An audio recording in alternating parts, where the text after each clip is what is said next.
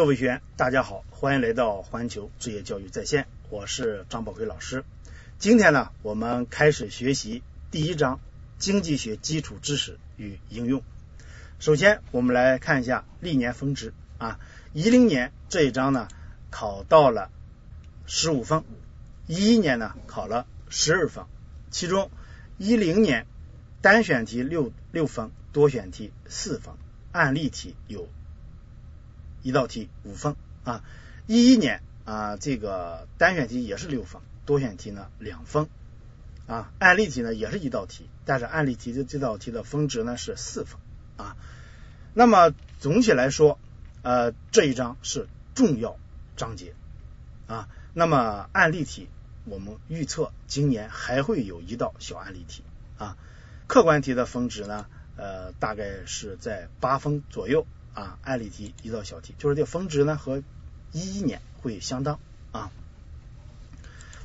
那么大纲要求，我们重点说一下这个考试基本要求啊，掌握、熟悉、了解啊这些知识点。那么这些知识点，首先我要说明一下，呃，对于我们考试来讲啊，掌握的知识点啊不一定他今年就考试，对吧？了解的不一定就不考。那么这个掌握、熟悉、了解。它的含义并不是说对于考试来讲，掌握的就重要，了解的就不重要，不是这个含义。它的大纲的这个含义是什么呢？就是说，对于掌握的知识点要要求我们掌握的深度要深，了解的知识点掌握的深度要浅，并不是说考试的重要性啊。那么了解的知识点呢，它要考的啊，有些知识点年年考，对吧？那么掌握的知识点也有。可能他不考，甚至呢，我们教材当中有些知识点在大纲里没要求，就大纲里没体现，他年年考，对吧？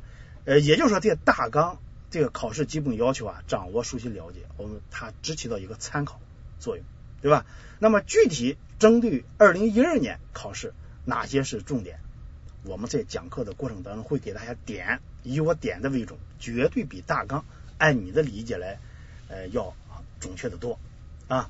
具体呢，我就哪一这大纲哪些掌握的、熟悉的、了解的，我就不再呃说了啊。有兴趣的朋友呢，自己看一看。这个要点说明呢，也是起到一个参考作用啊，也是起到一个参考作用啊。呃，具体的呃实际价值呢不太大啊。那么在后面的讲解当中呢，我就不再呃强调了啊。呃，这个大纲你自己看一看就行了啊。下面。我们开始内容精讲，第一节需求供给与局部均衡价格理论。首先，我们看第一需求这个问题呢，一零年、一一年每年考两分啊，今年我们预测仍然会考试的，我们把它列为必考点，就是这个里面肯定还会出题的。今年啊，首先看个人需求，它的定义是表示一个人。在某一特定时间内，在各种可能的价格下，他将购买的某种商品的各种数量。你看这个定义比较拗口啊。实际上，这个定义的含义呢，就是说，比如说你那在一年内啊购买某种商品，那么购买某种商品呢，这个商品的价格在波动。这些商品十块钱啊，你买的数量是多少？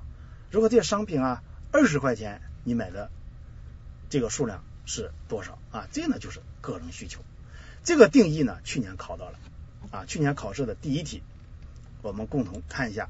个人需求是表示一个人在特定时间内，在各种可能的价格下购买某种商品的什么？是各种数量啊，各种数量啊，就是教材当中的原话，一个字都不差啊，这是一分。下面我们再往下看，个人对于商品的需求需要具备两个条件：第一，个人具有购买意愿；第二，个人具有支付能力。也就是说，这个需求需要两个条件：第一，想买；第二，买得起。啊，缺一不可。那么这个点是一零年的考试当中的第一题。我们看看这道题，个人对商品的需求应具备的两个条件是：A. 个人具有购买意愿，个人具有支付能力，就这两个条件嘛。正确答案是 A。你看 B，个人具有购买意愿，商品符合国家标准，这个不是。C，个人具有支付能力，商品符合国家标准，这个不是。D，商品符合国家标准，商品满足个人需求，这都不是，对吧？那么这两个条件呢，就是我们教材当中的，也是基本上也属于我们考考的原话的，对不对？好，我们再往下看，影响个人需求的主要因素，这个呢，我们建议大家一定要记住，今年啊，今年一定要记住，包括个人的偏好、个人的资产与收入、个人所购买的商品的价格。与个人所购买的商品的价格有关的其他商品的价格，这个要特别注意，就刚才说的这句话，有关的其他商品的价格，或者说其他商品的价格前面有一个定语，不要忘了这个定语，与个人所购买的商品的价格有关的啊，不要把这个定语忘了。你像这样的点呢，就是他出题人出题的爱做文章的一个点。啊，把这句话给你改一下，它就不对了，让让你再判断到底是不是影响个人需求的因素啊，这要注意啊。最后一点就是消费者对商品未来价格的预期等。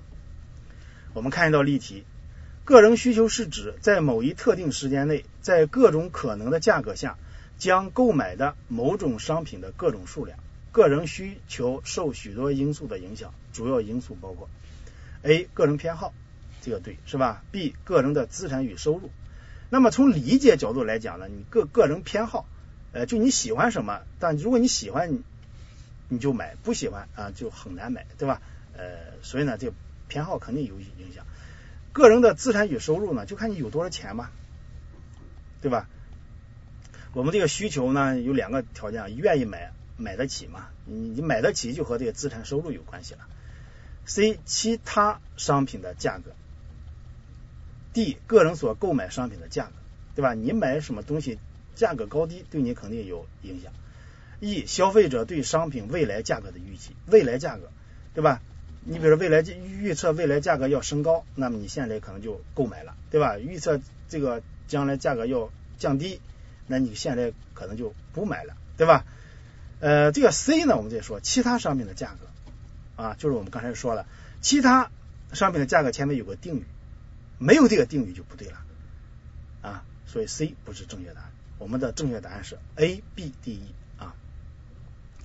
好，我们再往下看，如果假定其他条件不变，而只有消费者所购买的商品的价格发生变化，那么一元需求函数可以表示为这个一杠一这个式子。那么在这里我们需要注意，就是说它这个一元需求函数啊有一个假定条件，就是其他条件不变。只有什么变啊？只有价格变啊！别忘了这个前提条件，就是其他不变，就只有价格变啊。那么这个需求函数不需要我们去掌握啊，你知道就行了。知道有一个需求函数，我们再往下看，根据这个需求函数一杠一这个式子啊，可以得到消费者的需求曲线。这是什么意思呢？就是我们知道一个函数了，函数实际上就是一个方程呗，对吧？呃，我们常说的 y 等于。什么什么呃 a x 加 b 啊，这最简单的一个函数。你知道这些函数了，是不是在一个坐标里就能画一条曲线啊？它俩是对应的。这函数我也可以用曲线表示，曲线也可以用函数表示，它俩是一一对应的，就是呃一个东西两种形式啊。这要知道，它俩是完全是一回事情啊。那么这需求函数我刚才讲了，不需要大家掌握，但是需求曲线是必须掌握的。就是这个图一杠一，需求曲线向右下方倾斜，你就知道它向右下方倾斜就行了，必须掌握这句话，需求曲线向右下方倾斜啊，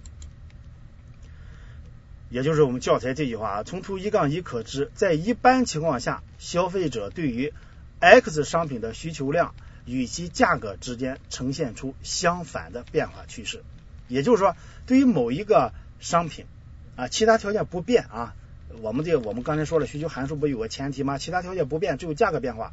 对于某一个商品啊，价格升高，那么需求量降低；价格降低，需求量增加。记住这个观点，相反趋势啊。当然，前提条件是其他条件不变，只有价格变化啊。另外，为什么是在一般情况下呢？我们后面会接触到有一个特殊情况，就是积分商品正好相反后面我们要谈，所以呢，我们在这是是一般情况，并不是所有情况。那么根据一杠一这个函数呢，我们还可以用一个需求表表达出来。就是这函数呢，用曲线也行，用表格也能表达出来啊。呃，就是不同的形式啊。你知道有一个需求表就行了。需求表、需求曲线、需求函数，它三个是同一个啊函数啊，或者说同一个东西，不同的表达形式，你就知道这个就行了啊。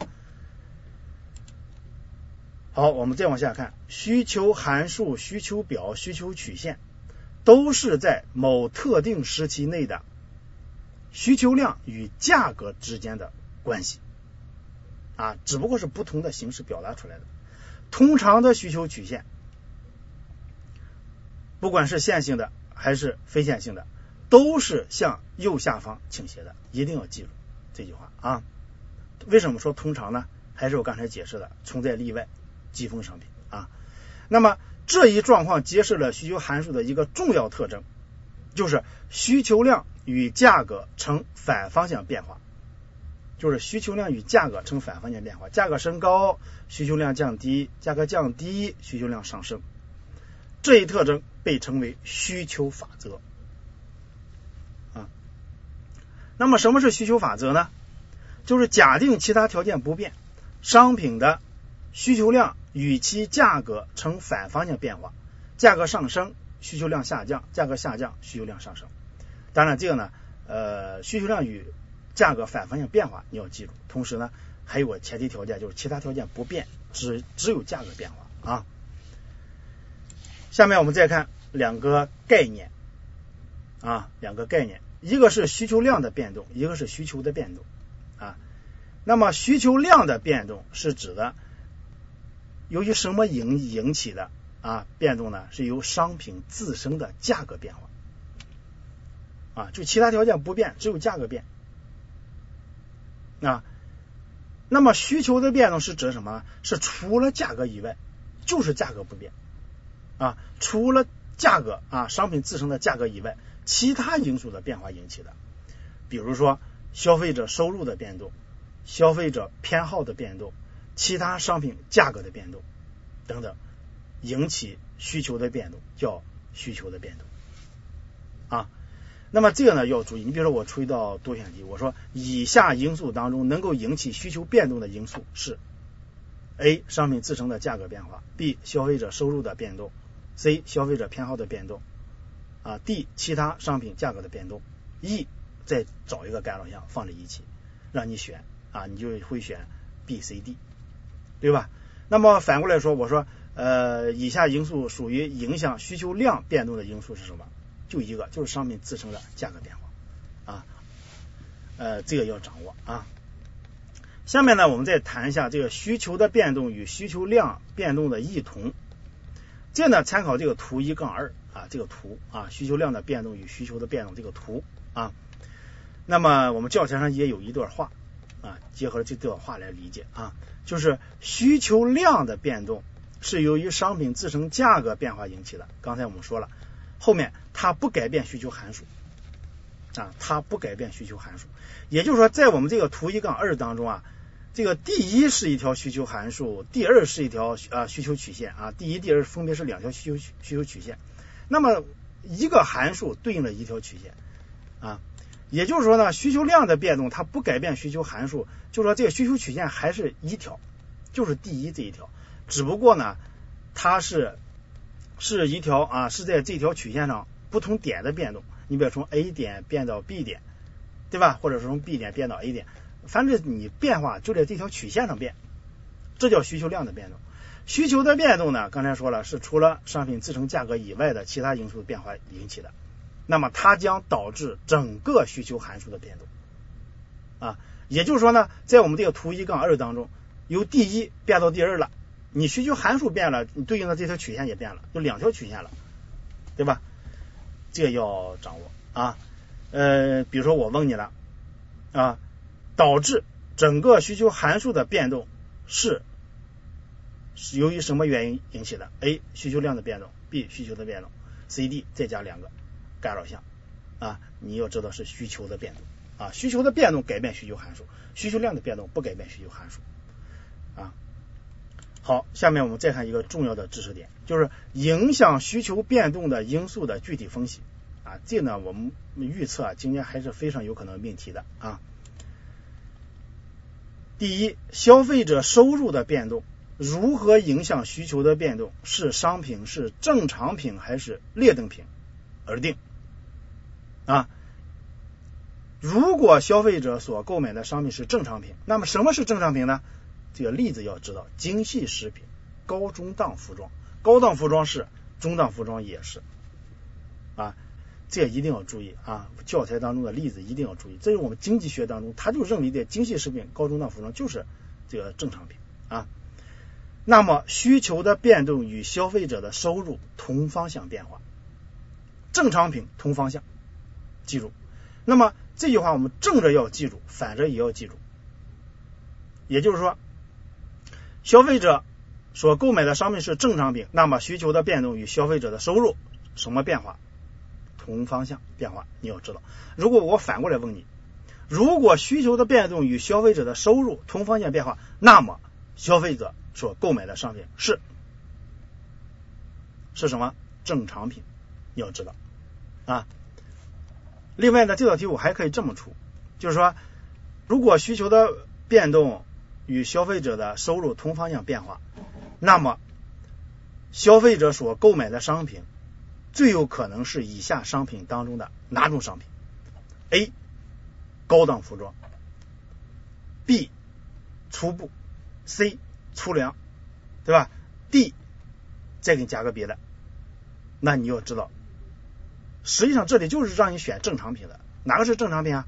高档服装，对吧？你看这个题啊，当然我后一种出题思路呢，我们现在预测啊，它有，但不是太高，因为这么这么出题就难了，因为我们物业管理师目前考试啊还是很简单的，他出题啊尽量把这个题。不是往难里出啊，尽量把它往简单往简单里出啊。呃，虽然我们考试感觉到难，就因为我们教材知识点太多太杂啊。呃，不是说这这人家出题人给我们出难了，不是的啊。下面我们再看，再往下看，如果消费者所购买的商品是劣等品，什么是劣等品？粗粮粗布啊，对不对？那么需求的变动与消费者的收入反方向变化。记住这句话，正着要记住，反过来也要记住。需求的变动与消费者的收入反方向变化，那么消费者所购买的商品是粗粮，是粗布，是劣等品啊。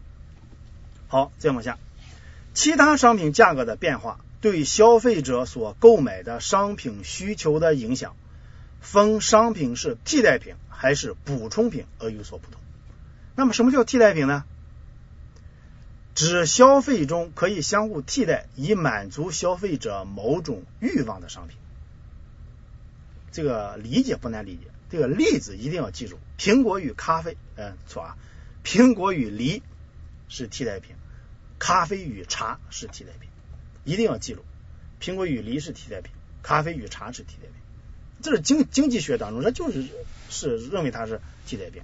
那你你说了我不是，我这苹果。有苹果我就吃，没苹果我就不吃了，我不吃梨，对吧？那那不行啊！经济学认为苹果与梨是替代替代品啊。这个例子一定要记住。你看一零年考到了啊，下列商品组合中属于互为替代品的是啊，互为替代品。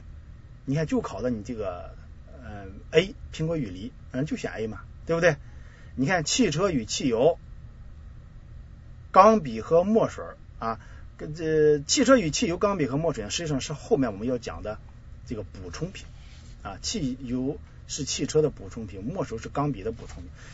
你看 C 咖啡和糖，这个如果教材它当中的例子你不记住的话，这个互为替代品啊，这个 B、D 我们能够把它排掉，A 和 C 啊，这个 C 啊你不好排了啊，咖啡和糖。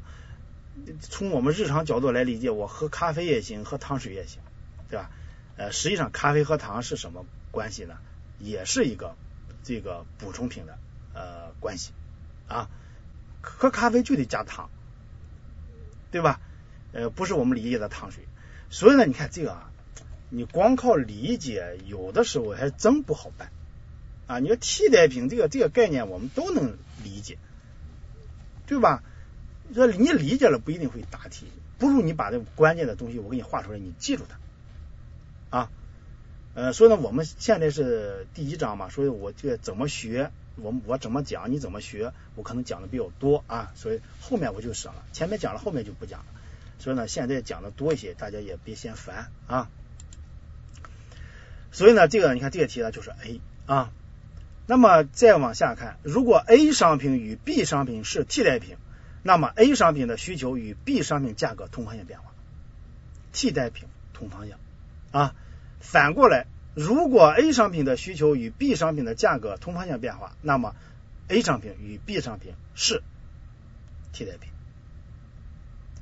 这句话我们去年也是这么讲的啊，这么强调了。嗯，那个去年就考了啊，去年就考的这道题啊，就就是反过来考的啊。如果 A 商品的需求与 B 商品的价格同方向变化，则 A 商品和 B 商品之间的关系是互为啊替代品啊。